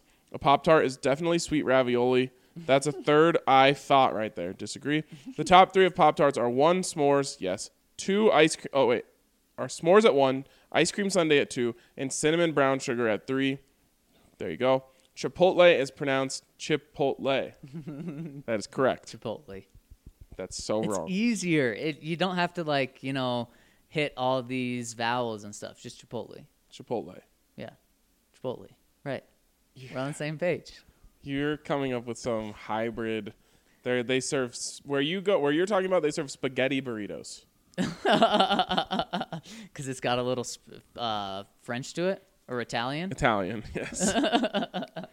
Question: Who is your closest Drew Lock comparison? Hmm. Probably like a combo of Peyton, Tom, and Mahomes. Honestly, for me, it's actually Aaron Rodgers. yeah. Yeah, a good Aaron Rodgers, we'll say. I mean, no, that that makes sense because he's he's mobile. He can run. He can run very effectively, but he's not a runner. But strong arm. Yeah, I, I mean, honestly, we don't know how good Drew's going to be, but a, a very very likable Aaron Rodgers. How about that? Yeah. An Aaron Rodgers who talks to his family. yes, who's actually liked by people. yes. Um, that reminds me of a of another thing that uh, um I for, I was thinking about in all these layers with the Pat Shurmur hire. Some people are reporting that Pat Shurmur loved Drew Lock. Yep. Dave Gettleman, after they drafted Daniel Jones, said of all the quarterbacks, Pat loved Daniel Jones the most. That made the pick easy for us. Okay. That's bad. Yeah, that would be bad. If they picked Drew Lock at six, I would have been like, wow, okay, they really love him. That makes sense though. He's he's awesome. Right.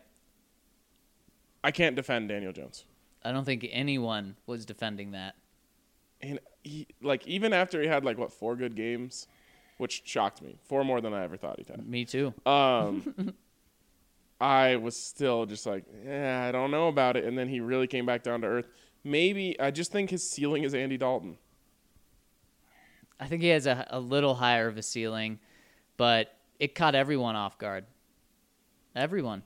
I really hope that he comes here and tells us, man, Gettleman was off his damn rocker. I said Drew Lock, Drew Lock, Drew Lock, and all he could hear was Daniel Jones, Daniel Jones, Daniel Jones. Oh, wouldn't that be great?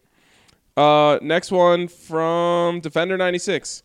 Oh, well, this is for Mace, but Mace is going to be gone for a while, so we'll talk about it. From uh, Mace, if a sandwich is defined by its two distinct slices of breadness, what the hell am I eating at Subway? And Rob says a bread taco. See, I don't. I'm not a believer in that. Like, I um, that that's like Mace's main defense, but this is the great comeback for it. I don't think that that it has to have two slices of bread to be a sandwich. I think that it needs to not be a hot dog. A hot dog is a hot dog. A sandwich is a sandwich. so as long as it's not a hot dog, it's a sandwich. What about this? Is it defined by sliced meat? Is there anything we're calling a sandwich that doesn't have sliced? Or like, I guess there's like a chicken breast. Does a chicken breast count as sliced meat?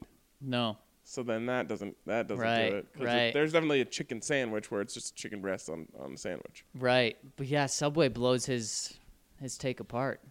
I don't know that uh, I can't reference the exact case, but there is a case about what is porn, what defines porn, and what they ended up deciding in this case was you know it when you see it. okay. Is it was that the legal? Yes, that was the legal Oh that was, that was the legal uh, conclusion they came to. You know it when you see it. What's a sandwich? You know it when you see it. Pretty much, I would agree. And a that. hot dog is not one of it. Ozzy says, Hey, fellas, how could I not weigh in after the shocking turn of events regarding the change of offensive coordinator? One, I long suspected that Vic wasn't sold on Scangarello or the offensive scheme. What transpired on Sunday seems to confirm my suspicion. I think it's great news that Elway appears to be empowering his head coach. While I don't believe this factored into the decision to fire Skangs, it's worth noting that if the Broncos had a great offensive turnaround in 2020, that Scangarello would likely be a top candidate for a head coaching job.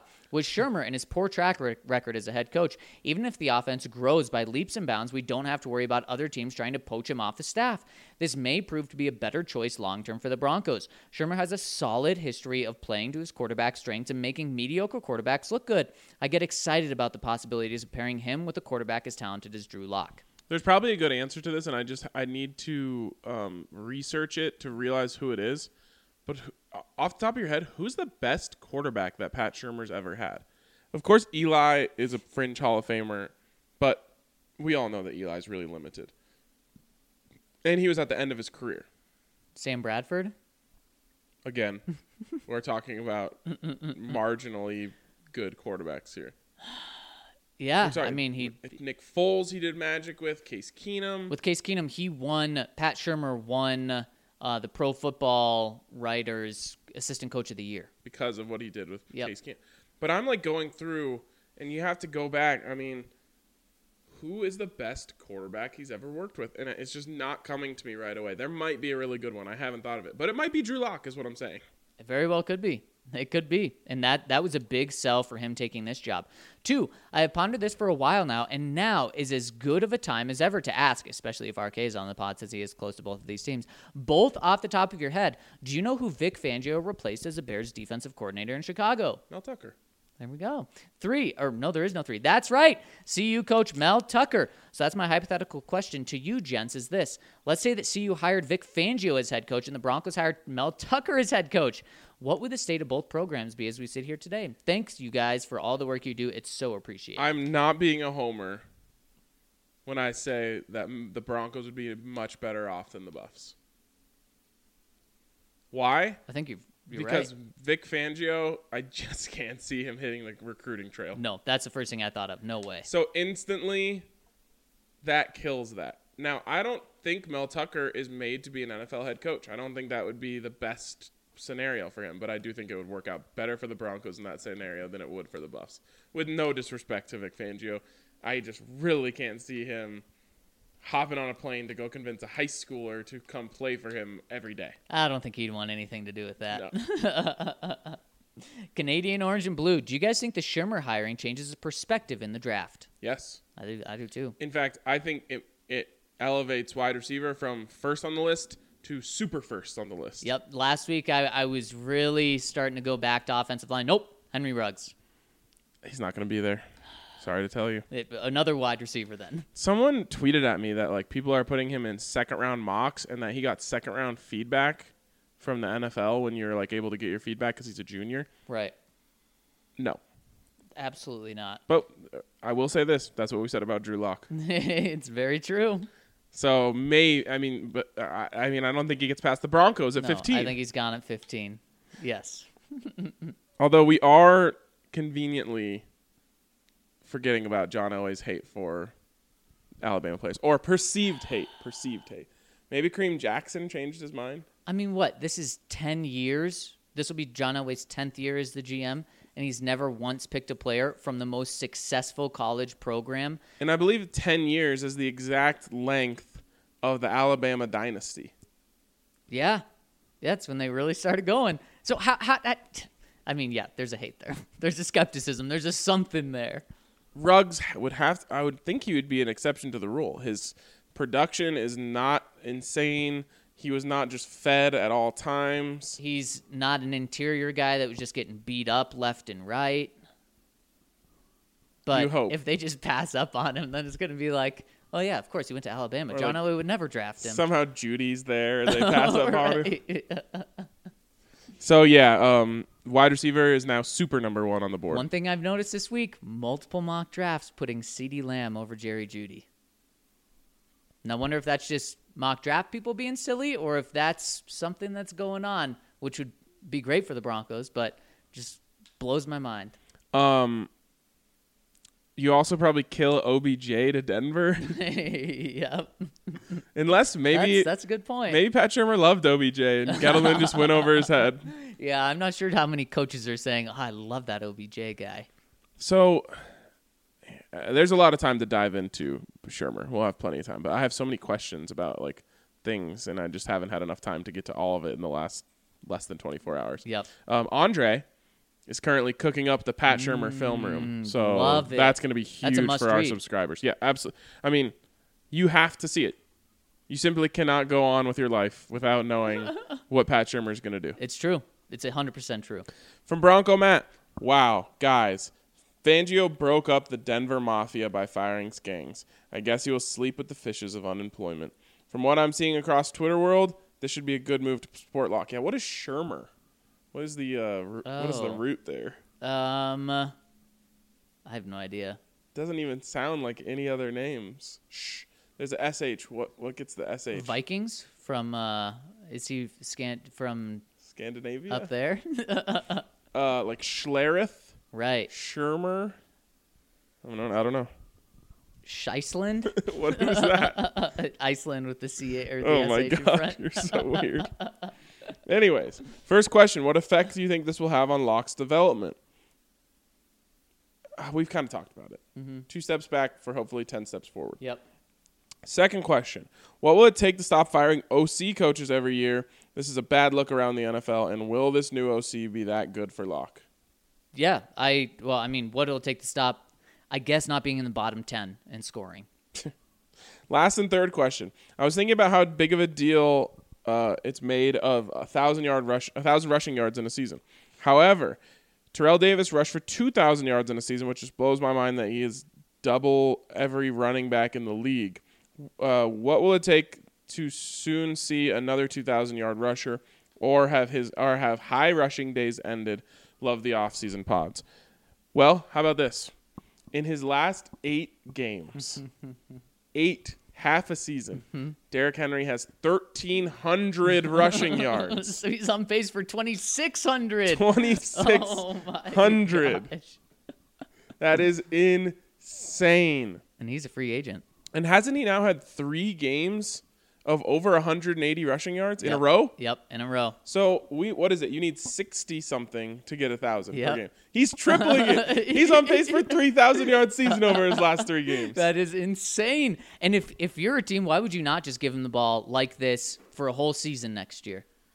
I mean, his high school team did it, and he and he lived through it. and he's fine. Alabama did it. He lived through it. He's living through it now. Yeah, I think Derrick Henry. I think you see it next year. Do you think even Marcus Mariota thinks he sucks? It thinks Marcus Mariota sucks. Yeah. I think he has to now. Oh man, it is insane yeah, what he is doing. yeah. The Titans in both playoff games have less than hundred passing yards. Yeah, That's wild. That is so crazy. like that is stats from 1950. Yes, yes. 200 rushing yards and 80 passing yards. You, I would have never thought that I would have seen that. No, it's crazy. And I just think the Chiefs are going to say, no way, no how. Tannehill, Don't you, you, got to beat us. And if Tannehill beats you, okay. Tannehill outdueled Patrick Mahomes. Yeah, like, no chance of that happening. I agree. Uh, but their defense, that's an underrated part of this. It's kind of like the whole Tebow thing, except for Derrick Henry actually is putting up gaudy numbers. All right. their defense, and maybe there's a you know there's a lot of correlation between running the ball and defense, and actually the Packers would be a good place to point for that too. They changed their offense from just top throw, throw, throw, throw, throw. Yeah. Started running the ball more, and now the defense is a lot better. Yeah, it's really it's a good point. Next one coming in from Yeti Roar.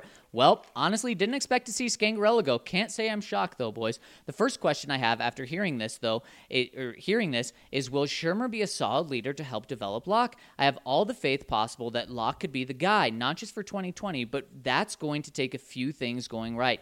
First of those things is Lock being surrounded by the right people to push him to grow where he needs to. Is Shurmur superior in this regard to Scangarello? Thanks, guys. Love y'all. One thing I loved about Scangarello was his track record of developing quarterbacks. I thought it was really good. Um, but Shurmur also has a really good track record of that. Yeah, he, he he does, especially with raising like average guys to be really good. Right. And I don't think that can be a good guy. Right. I don't think that can be used as a knock on him. Like, well, all he's done is take bad quarterbacks and make them good. Right. No, it's certainly not. From Shaggy McLovin the third. So obviously Monday's podcast will be long with the breaking news. So with Pat Shurmur being the new OC, who do we target in the draft? Talked about that a little bit. Unfortunately, as much as I agree with Mace and Zach on getting a top lineman, uh, love both the LT or the center from Wisconsin. I think we will target a wide receiver now. You're on the same page as us. What do you think if we get Shenault, a one week PFM QB camp with Lock, Sutton, Fant, Lindsay, and Shenault? Ryan can finally get his RRPPO offense. They don't all have to be fantastic, but the fact that at any point it could happen would hesitate the defense.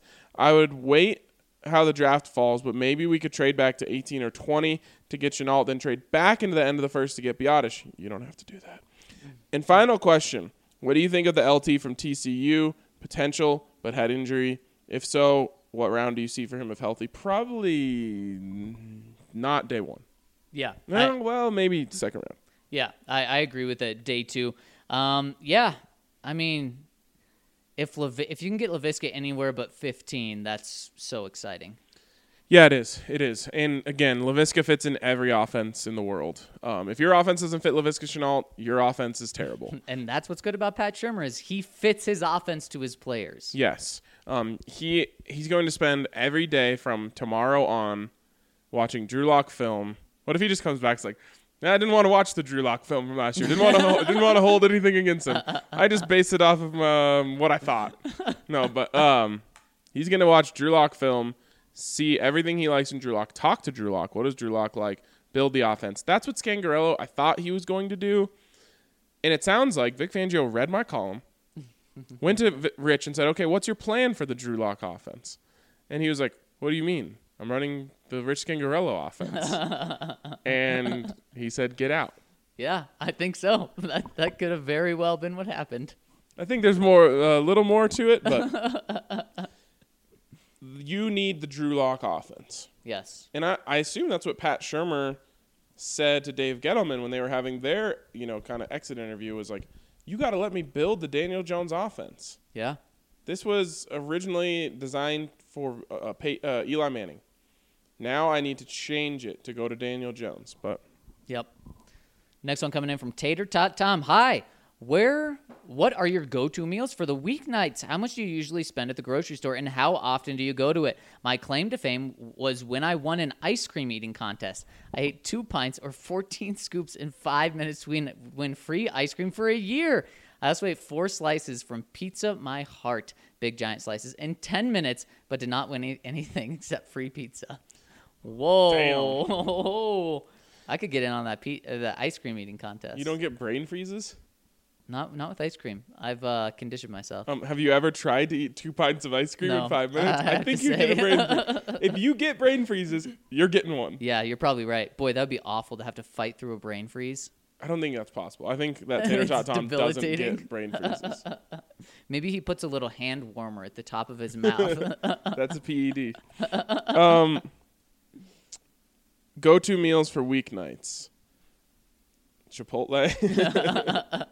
I love uh, I love uh, a rice base. So I mean, kind of like Chipotle, yep. and uh, throw some so throw some lentils on top. I love Asian. Anything Asian, I love. So some veggies in there, love it. This is a funny thing. I love Mexican, and other than tacos, I'll, I'll make tacos at home. I don't. I don't make Mexican food at home. I, I I'm too white. I can't do it right. I'll tell you what, burritos do not translate at home. No. They're like they're My one mom of the used to always thing- try to yeah, do that, and yeah. I'm like, Mom, we don't make burritos. It doesn't work like this. Rice out of the rice maker can't go into a burrito. It does. It's just not good. no, it doesn't work. That's I mean that's why Chipotle's rice is just amazing. It's. I could. You could just give me like three pounds of that, and I'll just eat with a spoon. Is that that's not keto friendly? Uh, not Uh, quite. sorry for talking about it. It's okay. I think I'm over the the hump. oh, that only took a week. Yeah. That's not bad. Just one week of torture. Yep. One week, and it's already working Wow. like crazy. Keto is crazy, Wow, man. It, it works so fast for me. What's it take? Like three days to get into ketosis? two days to get into days. ketosis. Then I accidentally had a mishap Um, it was completely an accident. Oh, like I wasn't. Mm-hmm. trying to cheat. So, uh, me and my girlfriend are like, let's just go out for a cocktail. Let's get a drink. And we went, and like the whole drive over, I'm like, what am I gonna get? so, many, so many options. And like I just forgot I was on keto. I got there, I'm like, I know what I'm getting. I saw on the menu it was like this um whiskey mule with Palisade peach bourbon. Oh wow! I was like, wow, that that sounds amazing. Get let me get that. Totally forgot. When did you Can't realize? have ginger beer. Can't have the peaches that they put in there. And I this is where get, this is the best part. We went to uh, dinner and I was like, I want to stay on that whiskey mule grind. so I ordered another one. And then I had one sip of it and I don't know why it hit me then. I was just like I can't have this. But then you had to finish it. No, right? so I had an internal dilemma. I was like, do I now it's just over. Do I just finish this? I'll just have a cheat meal, Yeah. do whatever. And then I'm like, no, no, that's weak minded. I just I my girlfriend is like, I'll drink it. I'm like, awesome. I kept I kept keto for my meal. That's I impressive. just got back on the train. That's impressive. Yeah, but it was really embarrassing. I was just like, what am I thinking? It didn't throw you off mentally though. That's And I had just had a dream the night before that I got drunk, forgot I was on keto, and ate a Chipotle Oh Chipotle my burrito. gosh! Oh my gosh! I was like, haha, what a funny dream. And then it basically happened to me in real life, except for I was sober. And then you woke up ten hours later to the reality. Yes. Uh, anyways, moving on. We spent way more time than we have on that pod on that comment. Is this one from DNVR for life? Yes, great name. says, "Hey guys, I just have to say that these pods are that these pods these are the pods that make my subscription and support you all. I love being able to feel a part of the conversation. You do a great job. Welcome, welcome. We love having you. Thank you. On to Broncos. I'm sure you guys haven't talked about the Scangarello firing, but I laugh at coaches' comments after they fire someone. Rich is a bright coach with a great future ahead of him. If his future is going to be great, wouldn't you want to keep him around? It just makes me laugh. Last question, kind of. Will all three of you be attending the London game? If not, and you're only going to get two, my vote is Zach in a coin flip between Ryan and Mace. Before Mace came on, Ryan went to every away game, and since Mace came on, he's the only one to go on away game. Hashtag Zach to London. Hey, love you, DNVR for life. Also, We're all three going, all right? Why didn't you just ask that question and then just let it go after that? because he had to show that I'm his favorite. Also, my all-time favorite breakfast is biscuits and gravy or homemade cinnamon rolls. Are cinnamon rolls breakfast or dessert? Love you all and hope we have a three-hour pod. Dessert. Dessert, but it is acceptable for breakfast. Yeah, for sure. For like in a, for a weekend breakfast. Yeah, I, I don't know why. I just while you were saying that, I imagine I'm like up in the mountains. Yep. And just like Yep. Like chilling, and Yep. then there's a roll of cinnamon roll, Pillsbury cinnamon rolls, and I'm like, that's what I want for breakfast. Yep, exactly. Like Christmas morning. Yeah. Maybe. Yep. Yeah. Yep. I mean, how much of a difference is there between cinnamon rolls and like French toast covered in syrup? Yeah, none. I guess that's a good point. Uh, all-time favorite breakfast. Oh, did you already say? Oh yeah, you already got to that. Uh, from Tom Mercury, TLDR. Thanks. Do you guys really think that Elway consults any of his coaches about roster construction decisions? Absolutely. yes. Yeah, especially Vic Fangio. I mean, Nat, he really trusts Vic, so yeah, absolutely with Vic. All right, moving on. The sound guy. To RK, the Broncos are one of the NFL teams he's dating but hasn't given a rose yet. To Zach, the Broncos are a hot pocket, edible but not delicious. To Mace, the Broncos are a, cr- are a Hallmark Christmas movie with bad font. What is it? Uh, what is it about learning how the sausage is made that keeps you emotionally disinterested from the team? Are all NFL teams made of sausage? Are some teams made of wagyu beef? Yeah, some are some are some are made of that high quality stuff. I don't think so. No. I think they're all made of sausage. Oh, okay, okay, yeah, they are. It's not. I don't. Mace was the one who said the seeing how the sausage is made thing that makes you um, emotionally disinterested. That's not really what it is for me. That makes me. That definitely made me um, less of a fan of the players because all of a sudden you're just right. their call. You're they're, they're just your colleagues. Yeah. You know. You don't. They're not this like magical. You start realizing they're all just guys. Right. Who When are you really s- good at football. when you see Von Miller in the locker room, you're not like, oh, it's Von Miller. Right. Like every single time. Right, well, You know, I do take a step back and I'm like, ah, about you know, 50 guys surrounding me right now that I'd have gone crazy for 10 years ago. Right. Um. So it's not that to me. It's just part of it is um, journalistic instinct. I think where you're just like, I need to be able to separate emotion from my views on the team, and not not always. I think emotion can be good in some uh, in some respects. It's just I just it's just natural. I don't know if it just ha- like you can't cheer in the press box. That's one thing. You just start learning these things, and it just I just think naturally you start looking at things uh, from a way more analytical scope and from a way more story scope um, than you do from the scope of like, wow, these guys are so cool. And I don't know how you could uh, cover the team on a daily basis from their headquarters when they have what three straight losing seasons, four straight seasons not make playoffs, and be sane. If if If you're so if you're emotionally like a, invested in yeah, every, yeah, exactly. yeah, like I just I, my mood after the games doesn't change, Right. Exactly. and that's the main thing. we can still laugh on the pods. Exactly. Next one coming in from Rev G. While I was frustrated by the lack of production from the Skangs offensive scheme, I wonder if yet another offensive offensive coordinator change with another offensive scheme is a good move. It can't be beneficial to have scrap last year's playbook and start from scratch as a player. Am I wrong for thinking we need some stability and roll with a scheme our players can learn well? I've always thought a large part of Tom Brady's success is the stability and consistency he's had in the organization. When the coach philosophy, style, and approach change cons- constantly, it keeps players from mastering the scheme. I'm glad that Shurmur isn't a first time offensive coordinator. Looking forward to seeing if this ramps up our offense. Very much similar to my feelings. It's just that there's a lot of good and a lot of stuff that makes you say, ah, it's not all good. Right, exactly. And I skipped one. Mr. Undrafted says, I might be a little biased as I live in Utah and watched him play a couple times, but I think the Broncos should take Leki Fotu in the third round as a good defensive tackle. Did I get that right? Sure.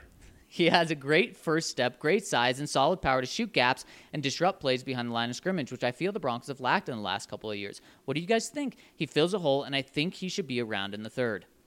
I'd, I'd definitely be okay taking a defensive tackle in the third, and that guy should be a big contributor. I want defensive tackle in free agency. Big, big money on on defensive tackle. Yeah, you do. Back up the trucks. Yes, you do. It uh, scares me. From Dan Burke, just looking at some personnel trends when Shurmur was the OC slash head coach in his previous stops. Not, no doubt, a lot of these were also affected by the GMs, but worth looking into. A lot of the drafts tended to be defensive heavy. He tended to go very heavy on offense and free agency. Not afraid to splash big money on O line if necessary. Signed Riley Reiff, Mike Remmers, and Nate Solders to significant contract. Nate Solder to significant contracts.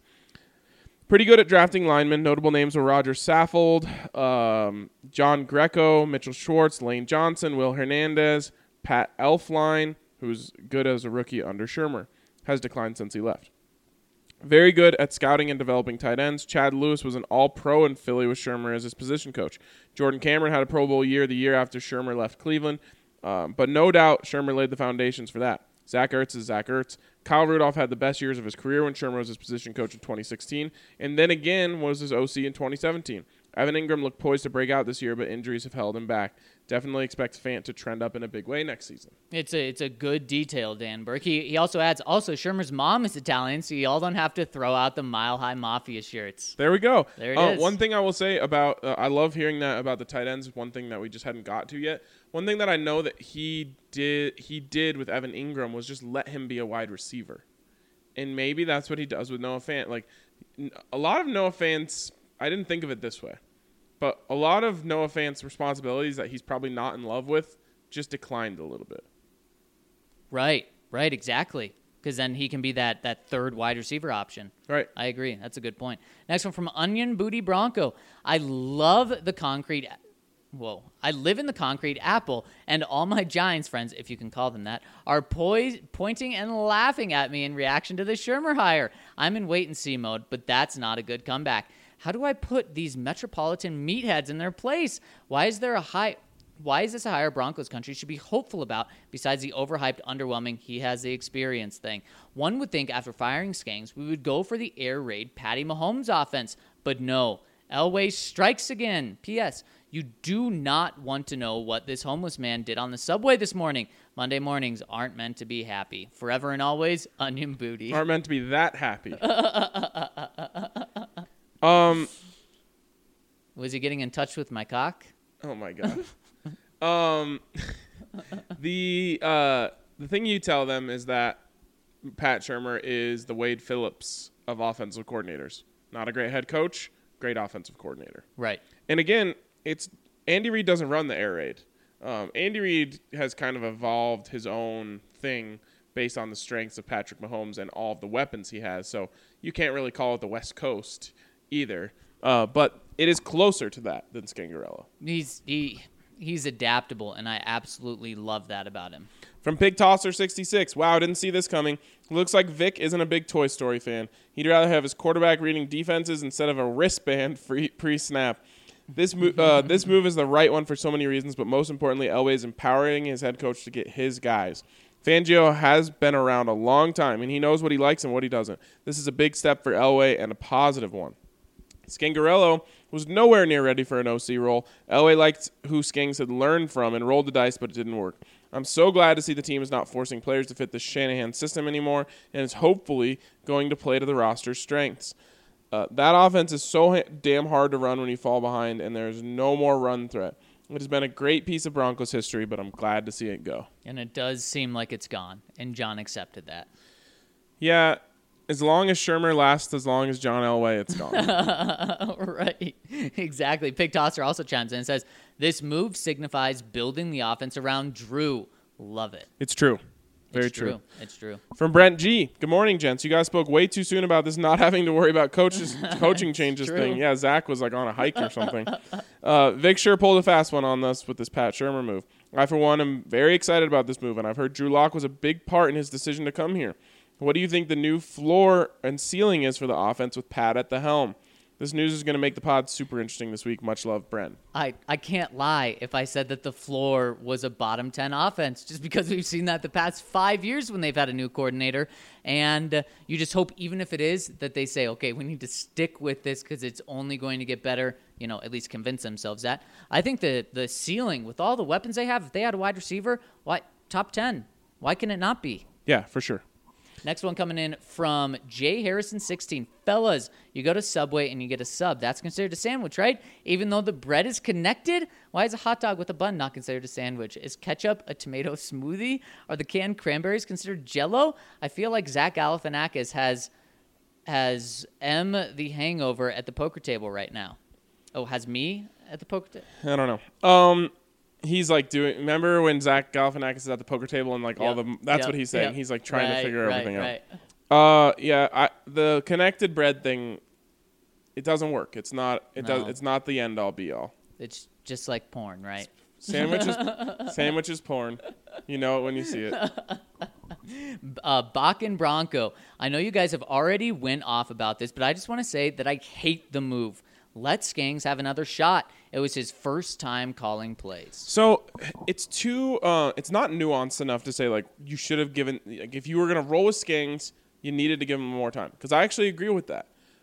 That you have to uh, include the new information. The new information is that Pat Shurmur was available and Vic Fangio really wanted him. Yep. And so while I agree that Rich Kangaroo still could have had success over time, it's you ended up new information came about. They went a different direction. Yep, ex- exactly. In Elway we trust. Hey guys, I'm fully prepared to eat my words. Formerly known as in Elway we rust, I decided to put that T back in the name for now. I was on the fire Elway bandwagon, but now looking at this young core, $80 million cap space, and the draft picks we have upcoming, I can't help but be excited for the future. Skangs was a surprise, but if the rumors are true and we bring in Shurmur, then I would be excited. I mean, look at what Reid did yesterday, and we get a coach from that tree. Count me in. I'm really, I, I'm really, I really want to know what Pat Shurmur's best offense and best quarterback were, so I can feel the ceiling. Because right now I'm just going through it and I just can't find a time when he had a great quarterback. Yep, now he's got one. From Hamdi Hamovich, money comes, money goes, but p- championships are forever. In 10 years, when Lock is leading the Broncos to their third title under his reign, we won't care that the team spent a couple extra million one year on a quarterback. But we will be looking back uh, on the benefit that learning from both Peyton and Brady had on developing the new face of the franchise. TB12 for QB2. yeah, if you can bring Tom Brady in as your backup, that'd be great. From Andrew O, what does Shurmur mean for Jano? Does he use fullbacks in his offense? You know what percent of uh, plays he used the fullback in last year? I don't know if I want to know. Two. Oh. Two percent. Uh oh. Yeah, and for Andrew Beck too. This guy we were we were sharpening him in with under uh, under Skangs. Yikes. Yeah, I don't think both of those guys are gonna make it. And they just signed Andy Janovich to that contract. I remember. Oh my god. I remember Bill Musgrave once saying, "You got to use the guys you have, and we have a good fullback, so we're gonna use him."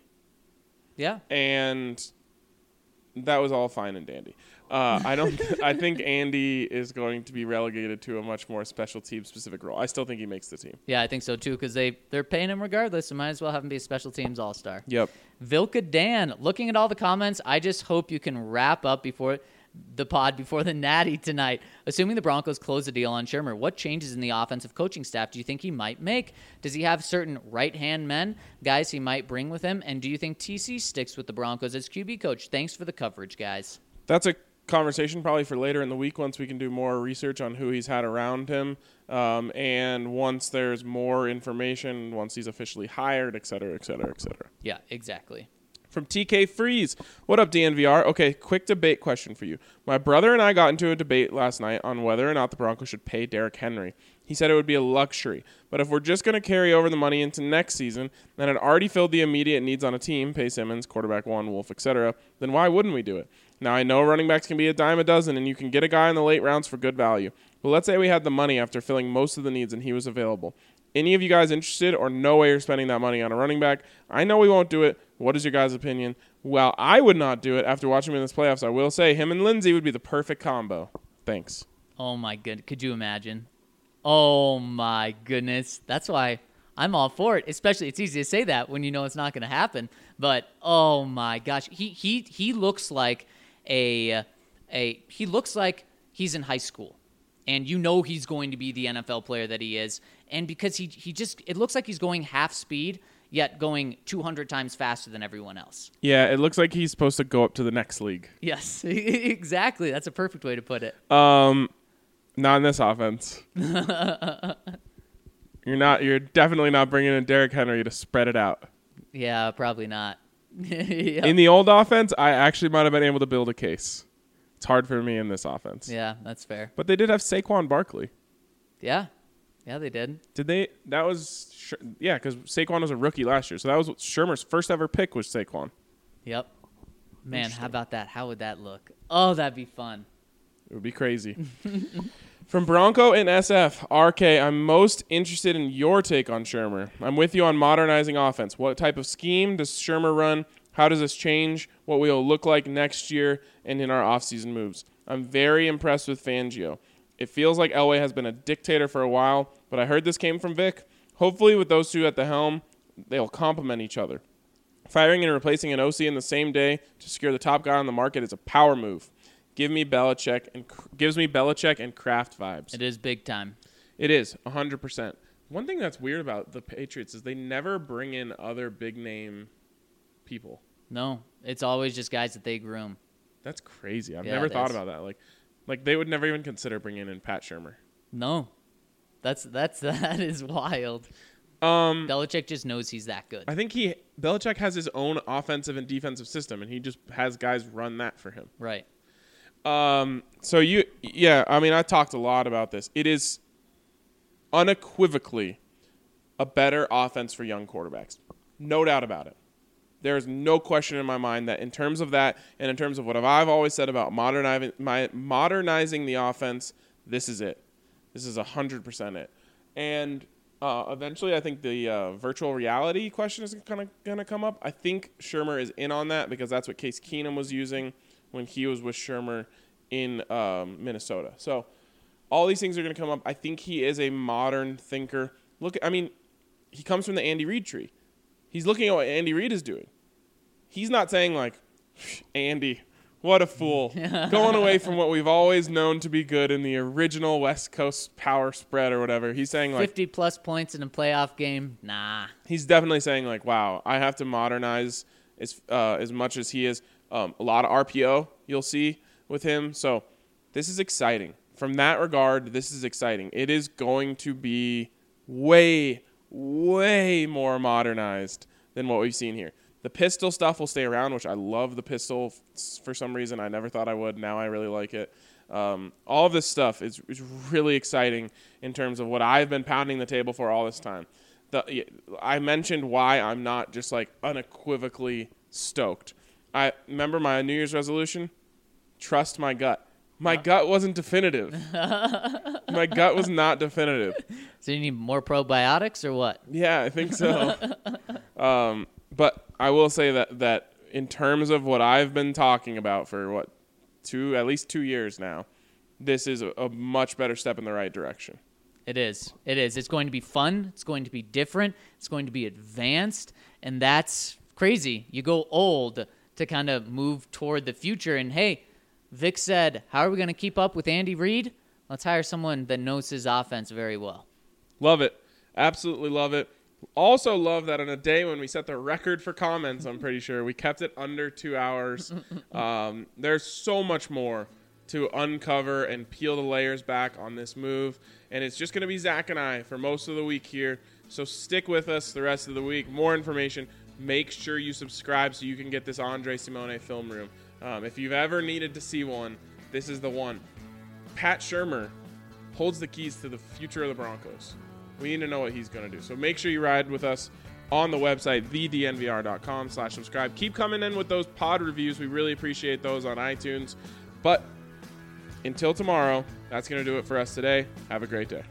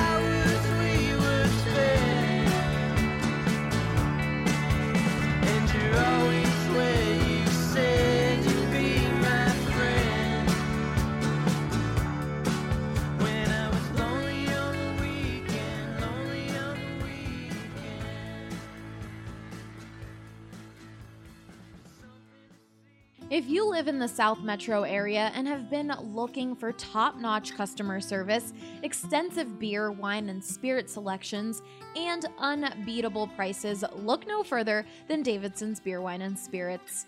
You won't find a more varied inventory anywhere else. Don't just take it from me, guys. This is Michael, and he's been shopping at Davidson's since they opened. The thing I like about Davidson versus the competitors, it has a larger selection. And if I am going to buy Spirit, then Davidson's is usually my first choice as well because just of the size of the selection. I also like the uh, extensive selection of some uh, hard to find items. But that's not all. Every department is staffed with highly trained specialists who can help you find exactly what you're looking for. I've always found the folks that you chat with to be knowledgeable. I've chatted with the spirits staff about different bourbons and different vodkas, and I am always chatting with the wine staff about different things and saying, I like this. What else do you have that's similar? Particularly when I go to non-U.S.